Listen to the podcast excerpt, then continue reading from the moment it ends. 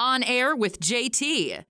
If you are a business owner, brand, company, or anyone selling a product and you want to advertise on this podcast, email the show directly at onairwithjt at gmail.com. We are offering extremely low rates for a limited time. Once again, email the show at onairwithjt at gmail.com.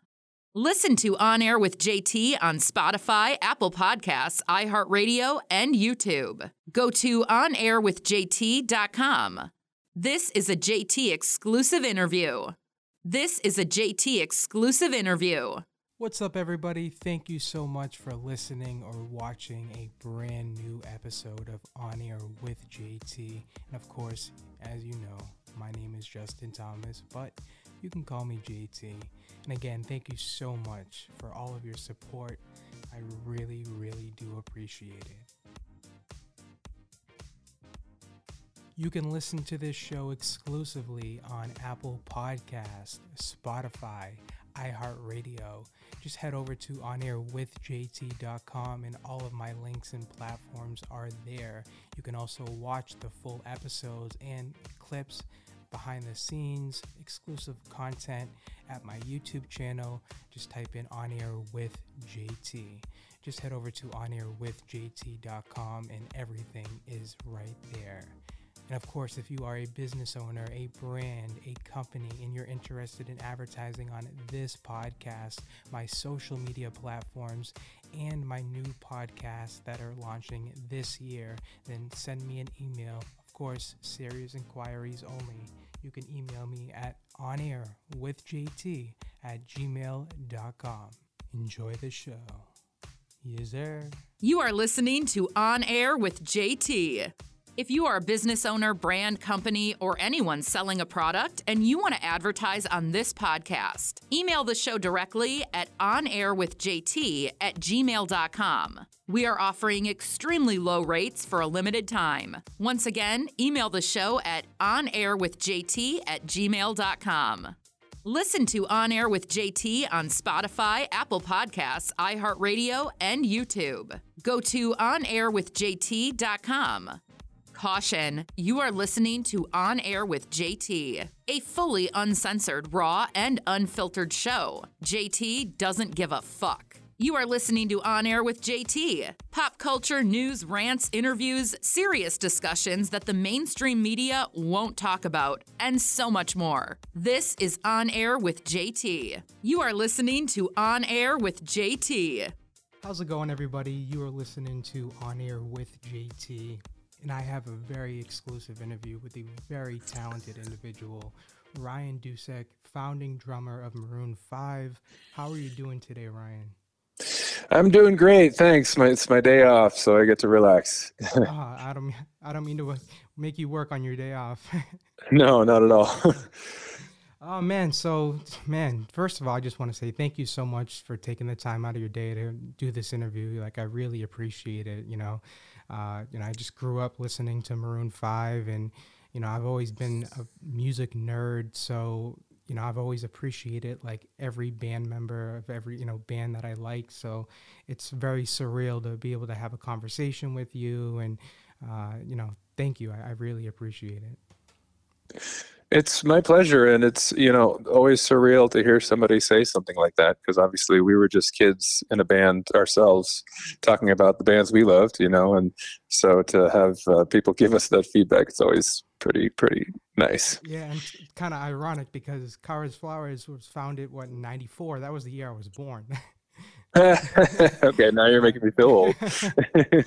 but yeah, so like, you know, obviously I grew up listening to Maroon 5, you know, and just like, songs about Jane. I mean, it's just it, my personal belief, you know, I feel like it's borderline like a masterpiece of an album from you know front to end. I mean, like it really. It, I I know like you you know you were a part of it, and you know musicians and artists and creators are you know their biggest critiques, but from my perspective, you know it's a great album. It's not just like all of you know the, the radio smash hits and all that, but like there are so many great songs that are so underrated, in my opinion.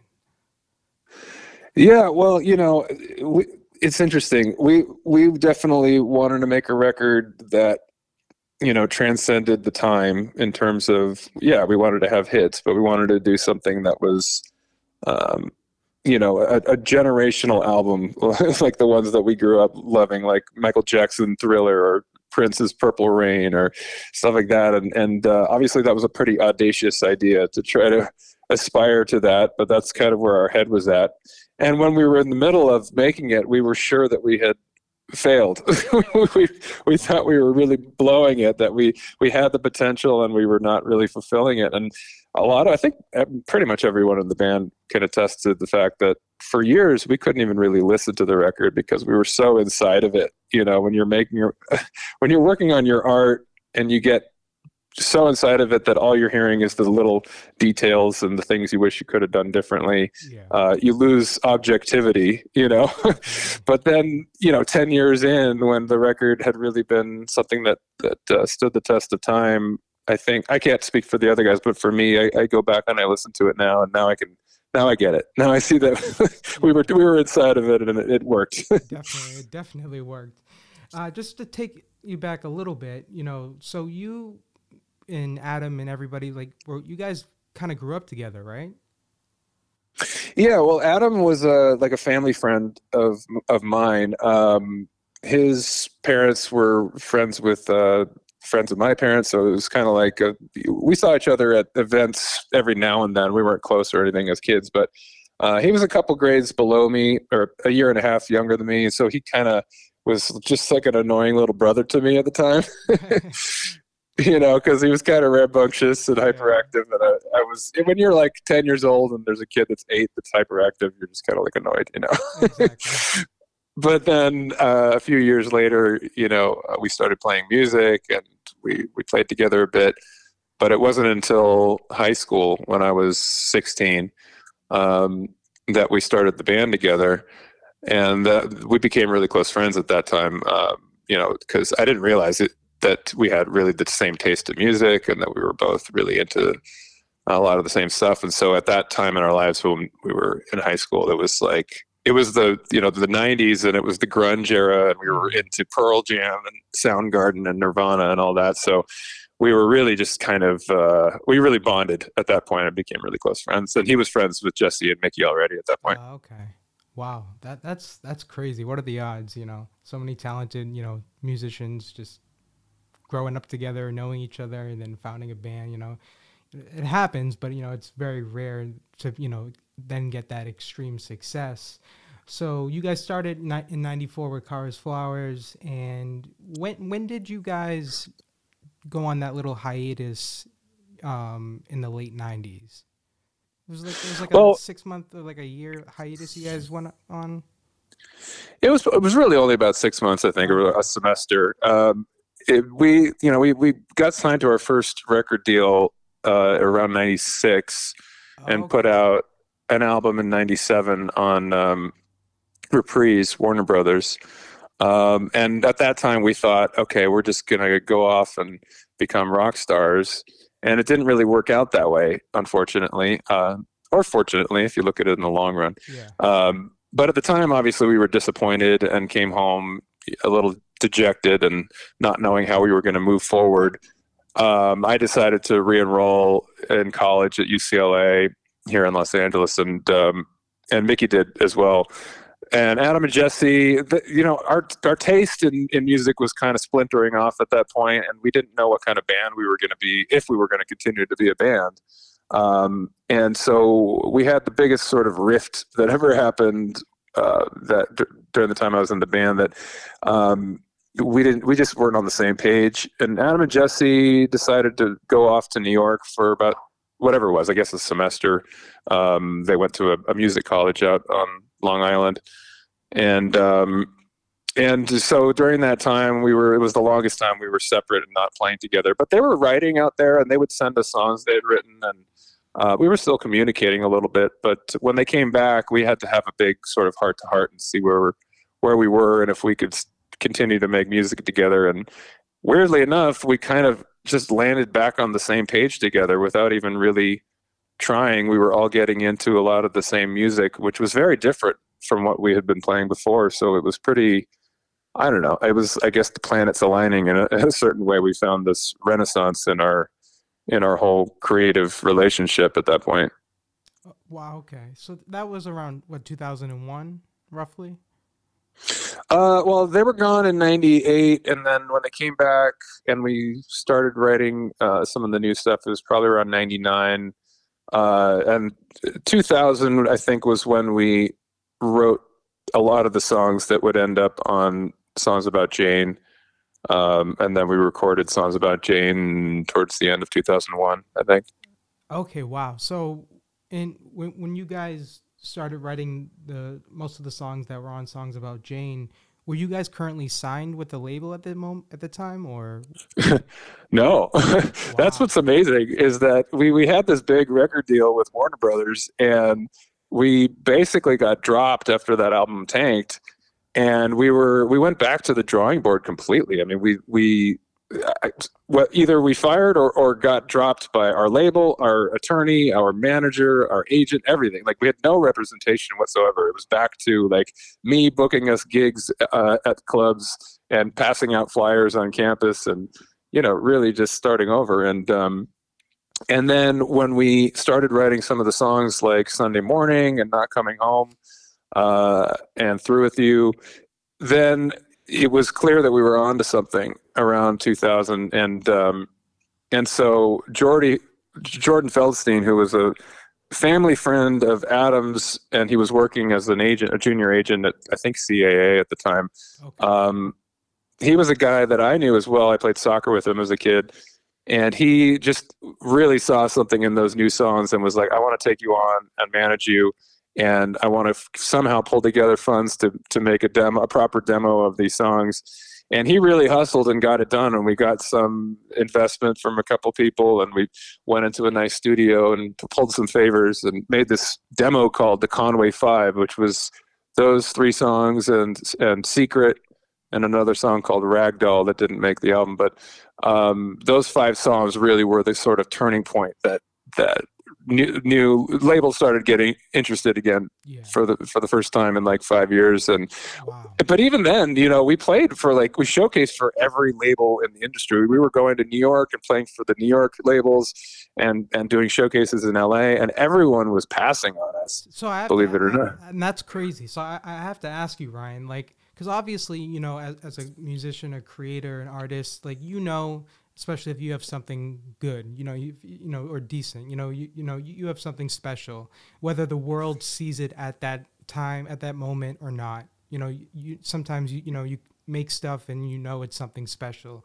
and you know, as a musician and part of you know Maroon Five and getting you know passed on and everything during this time, was there any like like looking back, was there like any like self doubt, or was it more just like frustration at like the industry on how it's kind of just designed and programmed? I think at that point we were feeling really confident, despite the disappointment every time a label would would pass, because um, you know we had been through the mill already. We had already had that whole thing of of the the industry being excited and telling you you're going to be stars, and then that not coming to fruition and realizing even that is not a sure thing. Like when somebody is blowing smoke up your ass like you know it's it doesn't mean it's going to work out that way necessarily. They might have their own interests involved. So we, we really were ready to hustle and do it a different way. And if it meant making an indie record and promoting it and figuring out how we were going to get our foot in the door we were prepared to do that and i think what we really thought was that we had a really unique sound now for the first time. We had something that was kind of special and different. Um, and the, the feedback we were getting, we saw as just really short sighted because a lot of the, the A&R guys were saying, well, you guys are, are a good band, you have a good chemistry, you know, you have um, a lot going for you in terms of talent. Uh, however, your style is kind of non-specific at this point. It's kind of in between radio formats and so they just couldn't really figure out like what genre or format they would promote us at and you know it shows you how short-sighted people could be you know yeah, like exactly. we we saw that as an advantage we thought well yeah if we were just a generic pop or rock or r&b band or whatever format you imagine like we could have a hit but is that do you, do you have staying power if you're if you're that formulaic? Mm-hmm. so we saw you know the fact that we were eclectic and unique as an advantage in the long run. It was just going to take somebody to have the vision to be able to figure out how to promote that. Exactly. That definitely makes sense. But once like songs about jane came out you know was released and it's you know started charting like what was i mean like was there i'm sure you were a little shocked. I mean like you know was there a defining like a real i'm sure there were many several defining moments in early especially early on in you know maroon 5 you know in terms of like success but like was there one defining moment that comes to mind was like oh sh- like oh shit like damn like we we we got something like we're we're we're doing it. This this is becoming a reality. Like this is this is you know coming to fruition. Like yeah, you know, there were definitely a few moments that stand out uh, as big, like wow moments for us. Uh, we really worked hard. You know, we were on the road for two years uh, before the album really took off um, in 2002 and three, touring all over the states and in Europe, and um, and so it, it, was a gradual thing. You know, go, we were opening for more established artists and kind of going from clubs to theaters and and up and up. And the first time that we opened for someone in an arena sized room uh, was opening for John Mayer. Wow. I think it towards towards the end of 2002. Um, maybe it was the start of 2003. Oh no, it was it was around uh, Thanksgiving 2002. Yeah, um, it was at Temple University in Philadelphia. Um, their their basketball arena there, and um, we had never played a room that big, and and when we went on stage, it was a little half empty. You know, it was, it was a little quiet. Everyone was kind of milling around. Obviously, nobody knew who we were. But John was was nice enough to go out and he brought the lights down and made it very dramatic. he kind of waited for the room to fill up a bit more, and then he went out there and introduced us. And so the whole audience was kind of like primed uh, to pay attention to us, I think. But even then, we had never played a venue that size before and when you walk out on stage it's just like it's you can't really see the audience because there's these big lights on you and it's just kind of a big empty black void out there mm-hmm. and and when if you don't we didn't have in-ear monitors at that point and so the the sound is just kind of a distant rumble you know going off the back wall and you have a tiny little monitor on stage to hear yourself but uh, we were playing and it was a little cold and stiff and then and then we got to the breakdown part of the set we were playing sunday morning and i was just kind of looping the beat. And uh, adam asked the the lighting guy to pull the house lights up and he pulls the lights up and we see a packed arena and they go crazy and we just see like i remember looking up at the back of the arena people just standing up against the back wall and they look like little ants waving their hands above their heads right. and they were i mean they were really into it and obviously we had made an impression on them in just like four or five songs and um and it, it, that was a moment i just kind of was laughing to myself it just felt really surreal like okay uh, we're, i don't know if we're there yet but this is clearly something's happening. Yeah, that must have been an amazing feeling. It was. It's one of those moments like, okay, this is what you dream of, and here it is. And and most people that dream of doing this don't ever get the chance to do something like this. So exactly. Um, yeah, it felt it felt special. Definitely.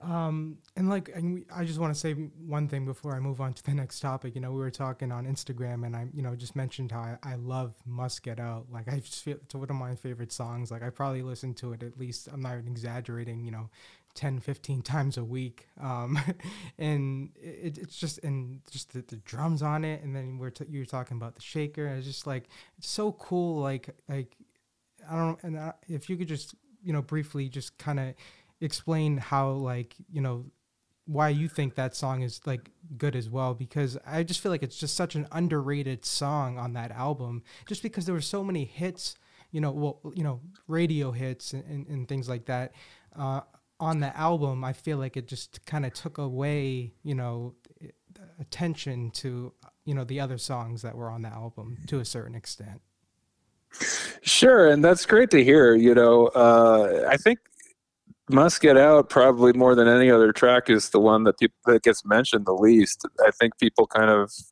I don't know, in my from my perspective, I the way that I hear people talk about the record, it's it sounds like that track was the one that had the least impact. Um, and thinking about how that song came about and how it ended up on the record and recording it and stuff, I, it's not surprising to me. Uh, but there was a point at which I think Adam and maybe the record label thought it was even potentially a single.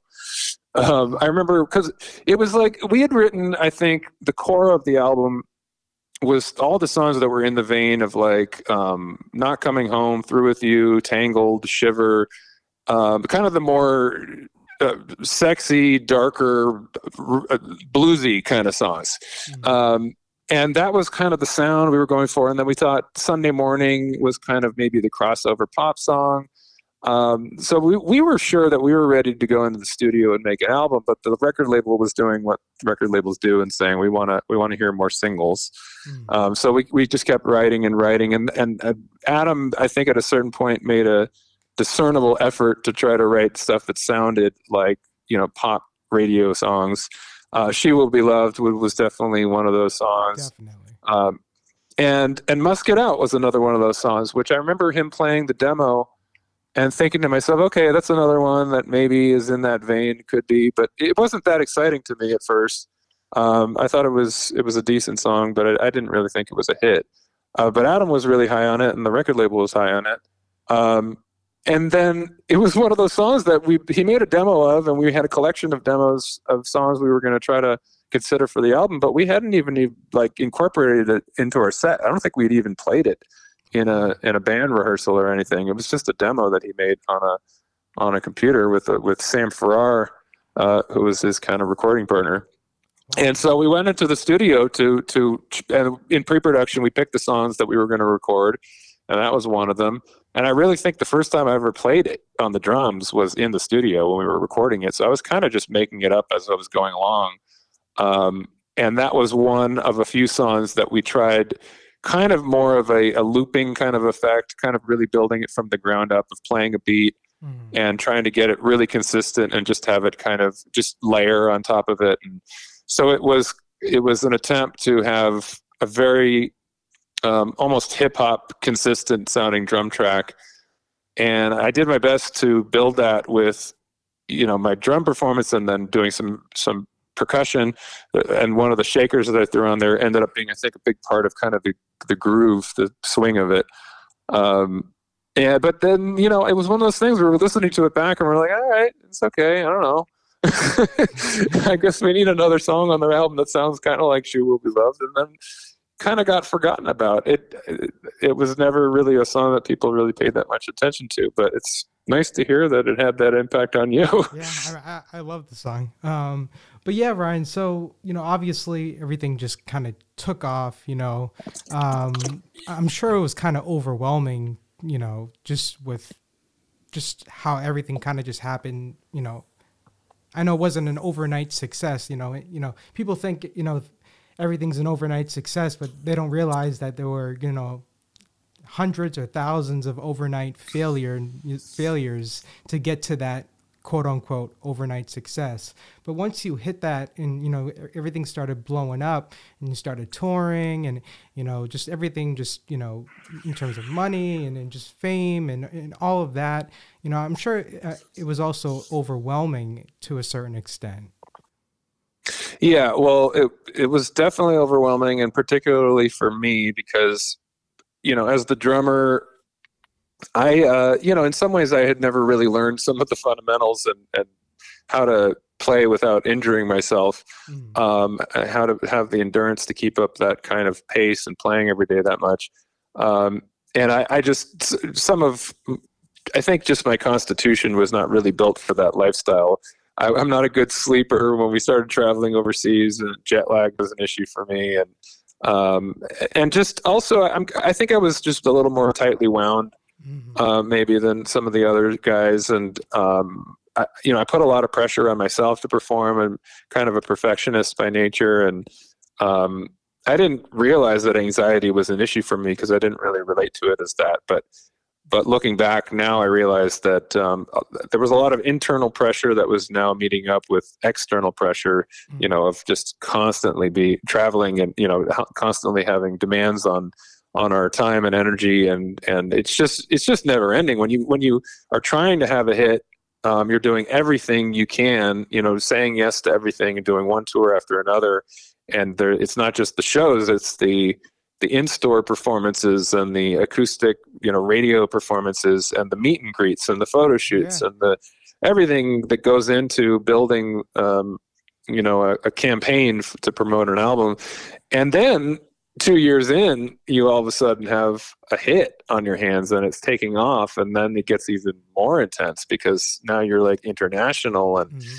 and uh, the demands are even greater and you're flying all over the place i remember at one point uh, we, we had just i think uh, finished doing some show in new york uh, some tv show or something and we were supposed to come back to la and have a week off and we flew back to la and we literally had just gotten off the plane. We were waiting for our bags um, at, at baggage claim at lax and our manager calls us and says uh, we just got offered the letterman show in new york tomorrow night. So you guys got to get back on a plane and head back to new york right now.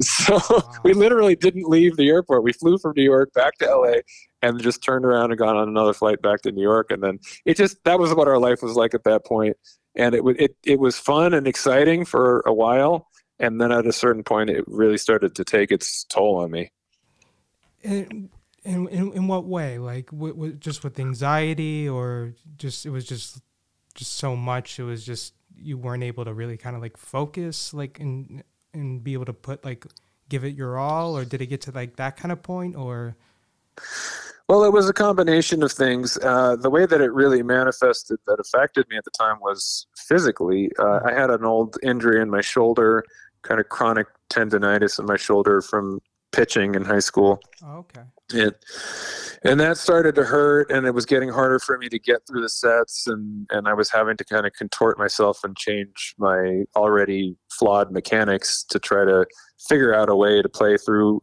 the pain hmm and um, but you know at the time it seemed like my body was breaking down physically. In retrospect i can see that there was definitely this the psychological element to it which was um, you know definitely the the self-doubt and the um, and the, the amount of pressure i was putting on myself and and you know anxiety in the sense of like this impending sense of doom like this is all going to keep getting worse and i'm i'm going to go down and i'm not going to be able to handle this. And and it was um like i said it just it was my whole constitution really that kind of broke down to the point where i was feeling really defeated and, and not believing that i could i could keep- going on yeah, uh, so it was it was not something that happened one day or overnight. It's it was something that happened over time, and it wasn't just one joint or one one function. It was kind of a whole mind, body, spirit breakdown that happened.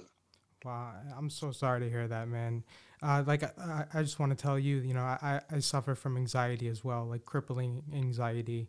Um, and I've, I've experienced it, you know, I've had it for over 15 years of my life, so I, I know what it's like, and it's not an easy thing to to deal with. Um, but I can only imagine, Ryan, you know, and you said you know you put a lot of pressure on yourself, and I'm the same way as as well.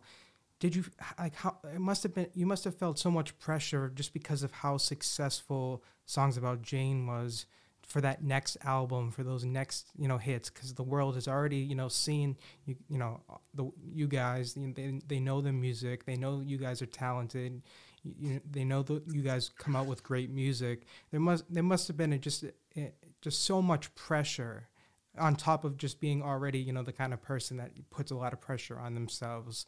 Um, it, it must have been a lot.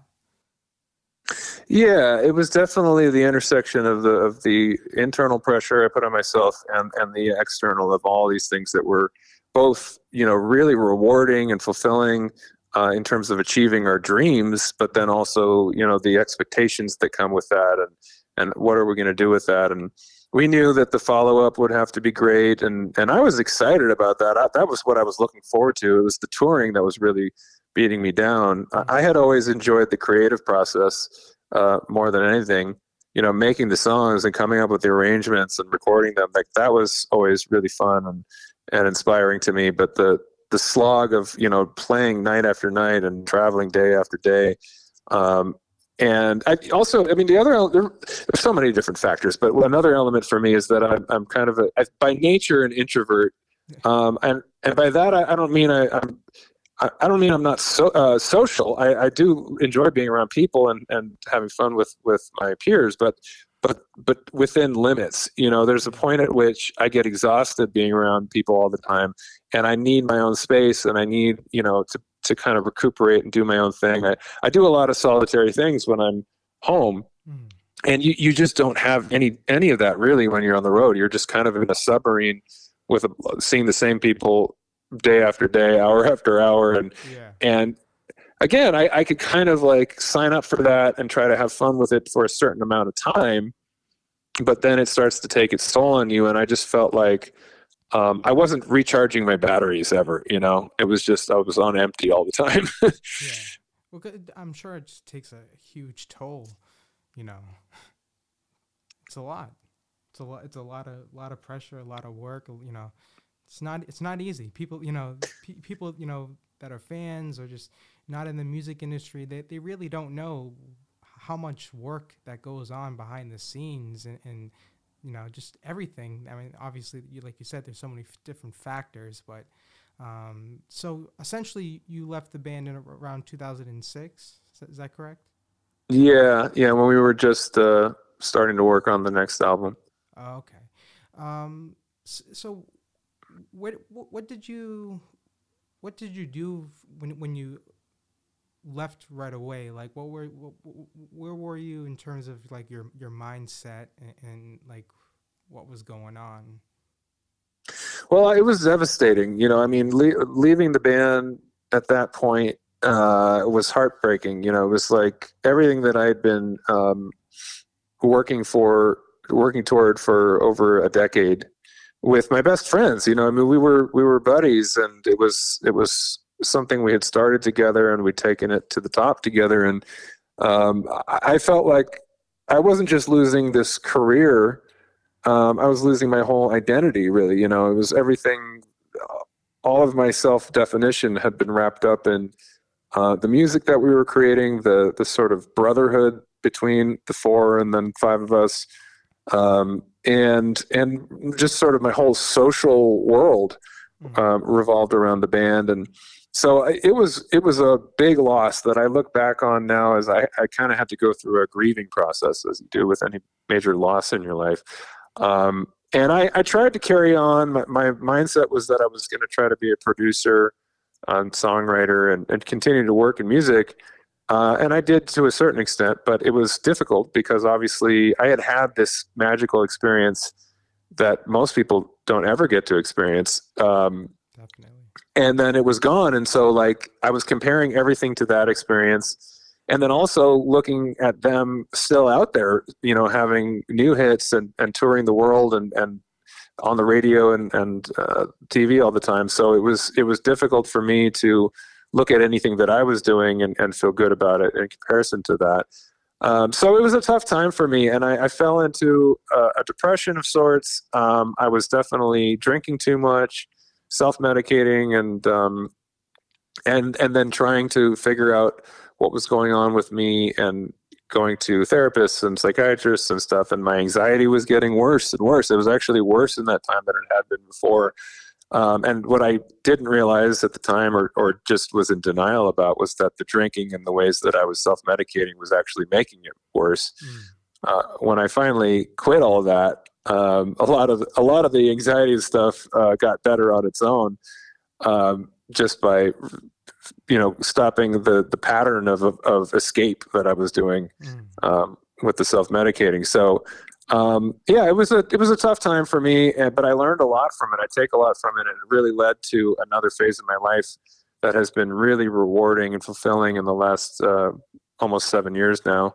Um, where I, I kind of turned a page and started a whole new uh, chapter um, literally, in my life. Where I'm now a therapist. I wrote this book, Harder to Breathe, as well, which is a, a memoir about my whole journey, and it's you know, it tells all these stories about the band um, and and the beginning of the band and everything we did on the rise up to the point where I left. But it, but the larger arc of the story is about me and my mental health and and uh, the, the stuff that I can now look back on and, and recognize as factors in what happened for me mm. beyond just the physical um, and kind of put the pieces together to to see um, what went wrong, how it all ended up the way it did, how I struggled through the things I did, and then how I was able to overcome a lot of that and find um, a place of purpose and meaning and fulfillment in my life again.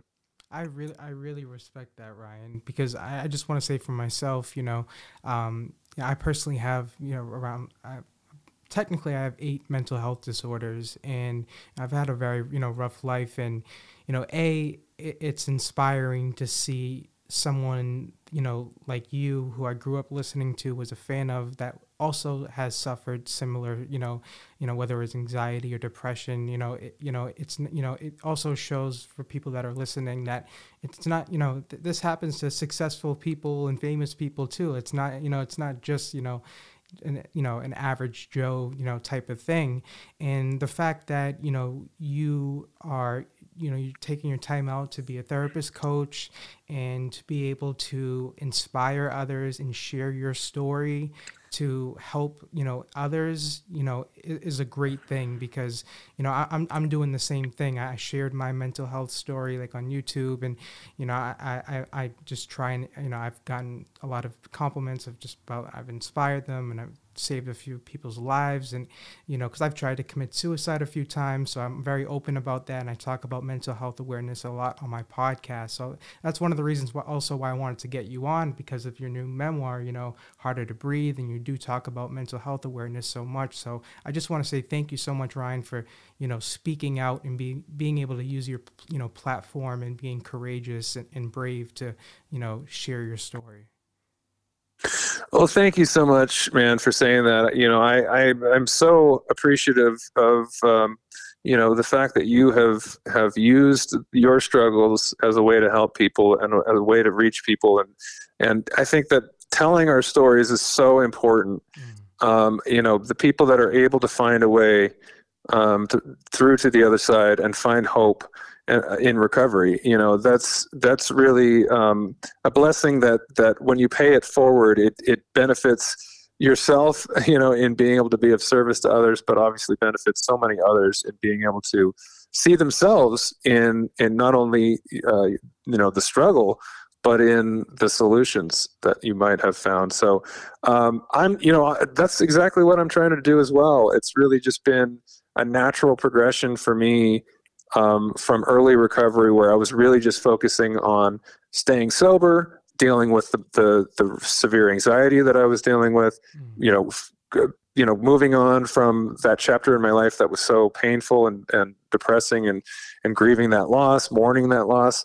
Um, you know, just really focusing on that in early recovery moved me into this place of service pretty quickly where um, the thing that was most powerful for me was to share my story and to feel that I had something to offer from what I had lost. You know, I had gained something that was helpful to other people. Mm. And so that led me just to volunteer at first at a recovery center where people that were just starting to to try to get clean, uh, you know, I would I was just peer support and I would lead groups and I would tell my story and, and talk to people and listen to them and give them some, you know, feedback on where they're at and some of the things that I'd learned and realizing how fulfilling that was and that in the process also just that I had some talents and skills that I had acquired in the process of everything I had gone through, which just felt really uh, amazing and boosted my my self confidence for the first time in a long time because it was like I actually have something to offer the world that's not connected to you know playing the drums in Maroon Five,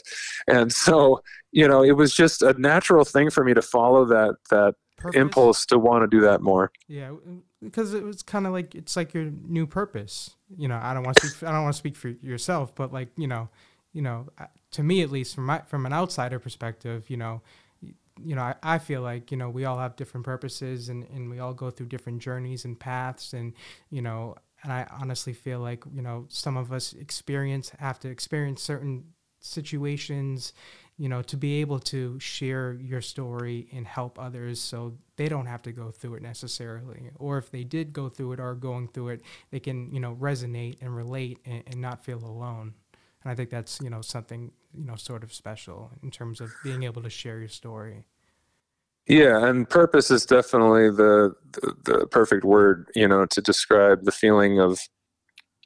I have actually even have a chapter in my book called Connection and Purpose, and it's really about that phase in my life where I realized that in in my struggles I had been very isolated, disconnected from life and living uh, and and just feeling very alone and without a lot of uh, meaning or purpose. And so, just the very act of connecting to the world again, connecting to people in a meaningful way, um, and and creating a, life in which um, I, I, create meaning and create purpose for myself by doing the things that I'm doing to share my story and to talk to people.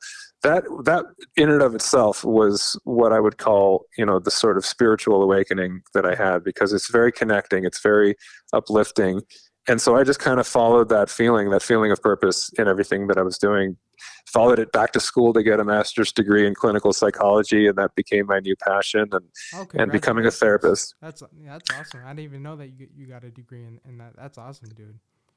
Yeah, it was like I never imagined that I would I would do that. You know, in 20 years after I got my bachelor's degree, I went back and got a master's degree, and and and working with people one on one and in groups and with families and um and now speaking, you know, um, online and in person and telling my story and stuff. It's just one thing after another that just feels like the next indicated action for myself, for my own journey and my own recovery and where I'm at in my life. But it's it's got that added element of of altruism, which is just not only helpful to others, but really just rewarding and makes me feel like um, I may have lost some things that were very rewarding in the past, but in some ways I've, I've traded them for something that may be even more uh, impactful. Definitely. And I'm sure you'd rather, you know, much prefer, you know, being, you know, some sort of, you know, in some way, you know, your sanity, you know, over, over money, and you know, because you know, everyone, you know, that that doesn't achieve that or get to that kind of level, you know, thinks, you know, money, you know, buys you happiness and make makes, you know, changes everything but you know it, it does to maybe a certain extent but you know there are also so many things you know bad elements that come with it as well um, so, so, Ryan, what? So right now you're a therapist coach. Obviously, people can you know buy your new memoir, "Harder to Breathe." Um, where can people check out your content online and, and, follow you and stay up to date with you know every recent projects and you know upcoming projects that you have? Yeah, well, I have a website, ryandusick.com, which is kind of uh, the, the starting point for everything that I'm doing between being an author and, and speaker and uh, events that I'm doing, and then um, as a, as a therapist and coach, um, you know, my contact is on there. But uh, I, in terms of social media and keeping up with the things that I'm doing day to day, uh, Instagram is probably the main spot um, at uh, Ryan Michael Dusick at Ryan underscore Michael underscore Dusick. Okay. Um, th- that's kind of it's a I, you know I try to have fun with it. it. I definitely do mental health stuff on there and talk about about the, the things that I'm working on. And but it's also I, I throw in a lot of videos and photos of uh, you know old stuff of the band and uh, musical stuff. So it's it's kind of it's for fans of the band and for people that want to see what I'm doing now. And it's it's just kind of a good mishmash of everything that is me, both past and present. Okay, definitely. Yeah, you have to go give Ryan a follow. Ryan, I just have one last question, and it's a personal question. So, for me personally, you know, I'm, I just turned 29, and I'm really starting to, you know, pursue a career in acting. And I, and I, mm-hmm. when I move out to LA soon, and obviously, like I told you, I have anxiety, and you know, you suffer from anxiety as well, and um, you're introverted to a certain extent. I am as well, and it's kind of hypocritical, you know, to be like introverted, but then also want to pursue a career in like, you know, the entertainment industry. Uh, so uh, I was just wondering if you had any advice on, you know, just in, in terms of that journey, you know just because just reflecting back on on your own life at least Yeah, you know, I, I, was definitely similar in that regard because uh, I was I was shy as a kid and introverted by nature, and it, you would have thought it would be out of character for me to get up on stage and bash on the drums in right. front of a lot of people, right? Yeah. But it, it, in some ways, it kind of makes perfect sense. It was like if I if I'm feeling meek and withdrawn in some ways, then that that was a compensation. It was a way to kind of like make a lot of noise, and everyone has to pay attention, right? Mm. So it served that function for me early on. I mean, obviously, I think I probably, if I knew then what I know now, I, I could have taken care, better care of myself going through everything that we did. Um, Hindsight's twenty twenty. Right, right, exactly. But I think that the you know, look, self care is is priority number one. There's no shortcuts. You know, I, the way that I look at it is like, um, there's there's certain things that we need and that we require, and it's not just you know the, the sleep and and nutrition like our mind body and spirit are all um, requiring of nourishment you know Definitely. and if we're taking care of all of those elements and really making sure that we're okay first and foremost before anything else um, we're going to be a lot better at the things that we do and we're going to be able to come to the things we do as you know giving from a place of plenty as opposed as, as opposed to a place of um, being drained. So the best, you know, advice as a starting point is is just making sure that the self care is is the number one priority.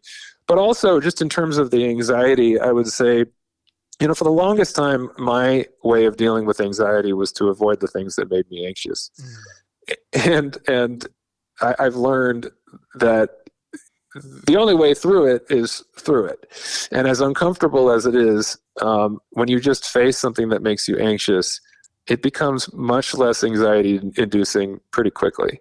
Mm. Um, and, you know, this isn't true for everyone. I mean, some people have different experiences, but um, for me, I found pretty early on that once I could tolerate something that made me anxious, mm-hmm. once I could step into a space that I had been avoiding, and I realized that wasn't as bad as I thought it would be, or it maybe it was bad. Maybe I, I, I really had a, a, bad anxiety attack, but I got through it. I lived and I did the thing that I.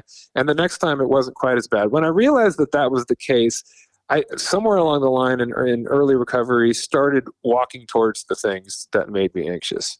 Okay. I started wanting to step into that space because it, I realized that it was a challenge that was going to be fulfilling and empowering as opposed to in the past when I tried to run away from it, either literally just avoiding things or trying to escape it with alcohol or a pill or whatever. Mm-hmm. Um, that that really just actually makes it worse because now you're telling your your your mind and your body you're not capable of tolerating this and you need to escape it in some way or you need to numb it out in some way and the reality is you are capable of tolerating it mm-hmm. and so the sooner that you can kind of recondition yourself to realize that and also realize the other thing that's been really helpful is that anxiety is something that serves a, a, an evolutionary purpose. We all have it for a reason, right? Exactly.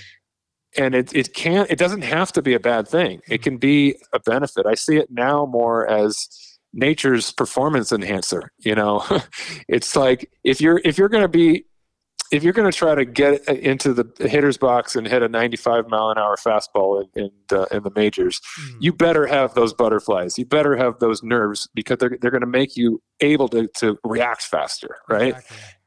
And and same for me, you know, now doing some of the things that used to make me anxious, getting on stage in front of people and talking for a half an hour. Like I better have those butterflies and I better be awake in that way because I'm going to give the best performance when I feel alive you know? Um, and so it, it, has that benefit. If you start to see it as that and can harness it as that as opposed to something that is like i can't tolerate this. It's only going to be bad. It's only going to be panic. Hmm. um, then you start to realize how um, your relationship to the anxiety is more important than the anxiety itself. Wow. That that's really good advice. Thank you so much ryan. I r- really appreciate that that, that that's really helpful. I'm not I'm not even lying. That I'll definitely take a lot of insight from that. Um, Ryan, um, you, obviously your memoir "Harder to Breathe" is now out. People can go check that out. Um, Ryan, I wish you obviously so much success and happiness this year. And again, like thank you for coming on the show. And you know, one more time, you know, thank you so much for having the courage and sharing your story and, and helping others because I think that's a beautiful thing. And I feel like the world, we, we need more people like that in this world to make the world a better place. And, um, you know, you inspire me and, you know, thank you. And, and I really appreciate it, Ryan. Thank you so much, man. This was uh, a really great opportunity to speak with you, and uh, and it was a pleasure. Yeah, likewise, Ryan. Thank you so much, and have a great day. You too. What's up, everybody? Thank you so much for listening or watching a brand new episode of On Air with JT. And of course, as you know, my name is Justin Thomas, but you can call me JT. And again, thank you so much for all of your support. I really, really do appreciate it. You can listen to this show exclusively on Apple Podcast, Spotify, iHeartRadio. Just head over to onairwithjt.com and all of my links and platforms are there.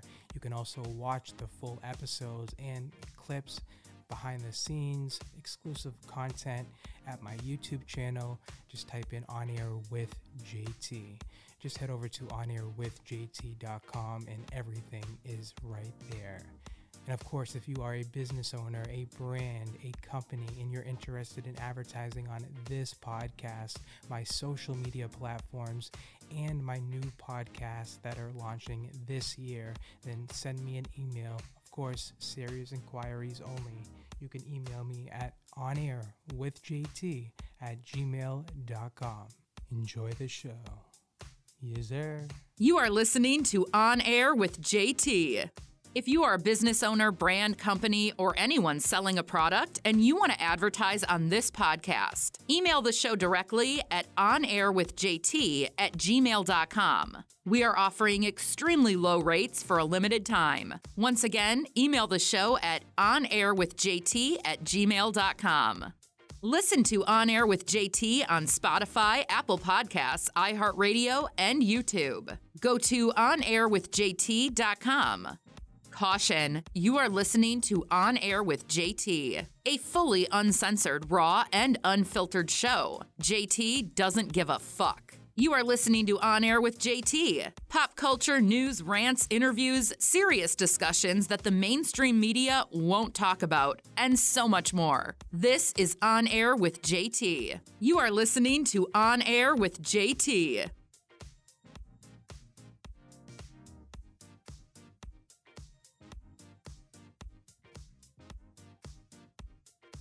If you are a business owner, brand company, or anyone selling a product and you want to advertise on this podcast, email the show directly at onairwithjt at gmail.com. We are offering extremely low rates for a limited time. Once again, email the show at onairwithjt at gmail.com.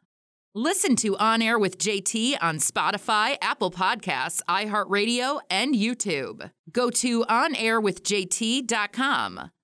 If you are a business owner, brand company, or anyone selling a product and you want to advertise on this podcast, email the show directly at onairwithjt at gmail.com. We are offering extremely low rates for a limited time. Once again, email the show at onairwithjt at gmail.com.